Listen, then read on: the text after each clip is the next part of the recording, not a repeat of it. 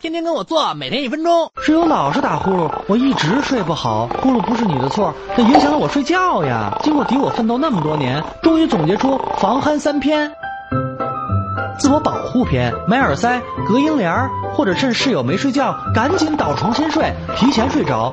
吵醒的影响比吵睡不着可小多了。改变室友篇，换掉室友的高矮枕头，一个半拳头的高度最合适。别让他睡硬枕头，那样会 breath 不畅，呼噜加重。有时打呼噜是因睡姿不正，侧睡可以让鼾声小点儿。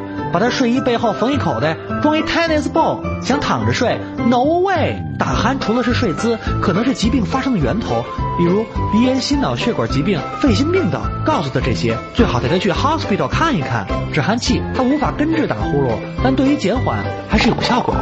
惩治是有篇，实在受不了，扇醒他。这时候你必须得一脸关切，哎，怎么了？做噩梦了吗？没事的，哥在呢。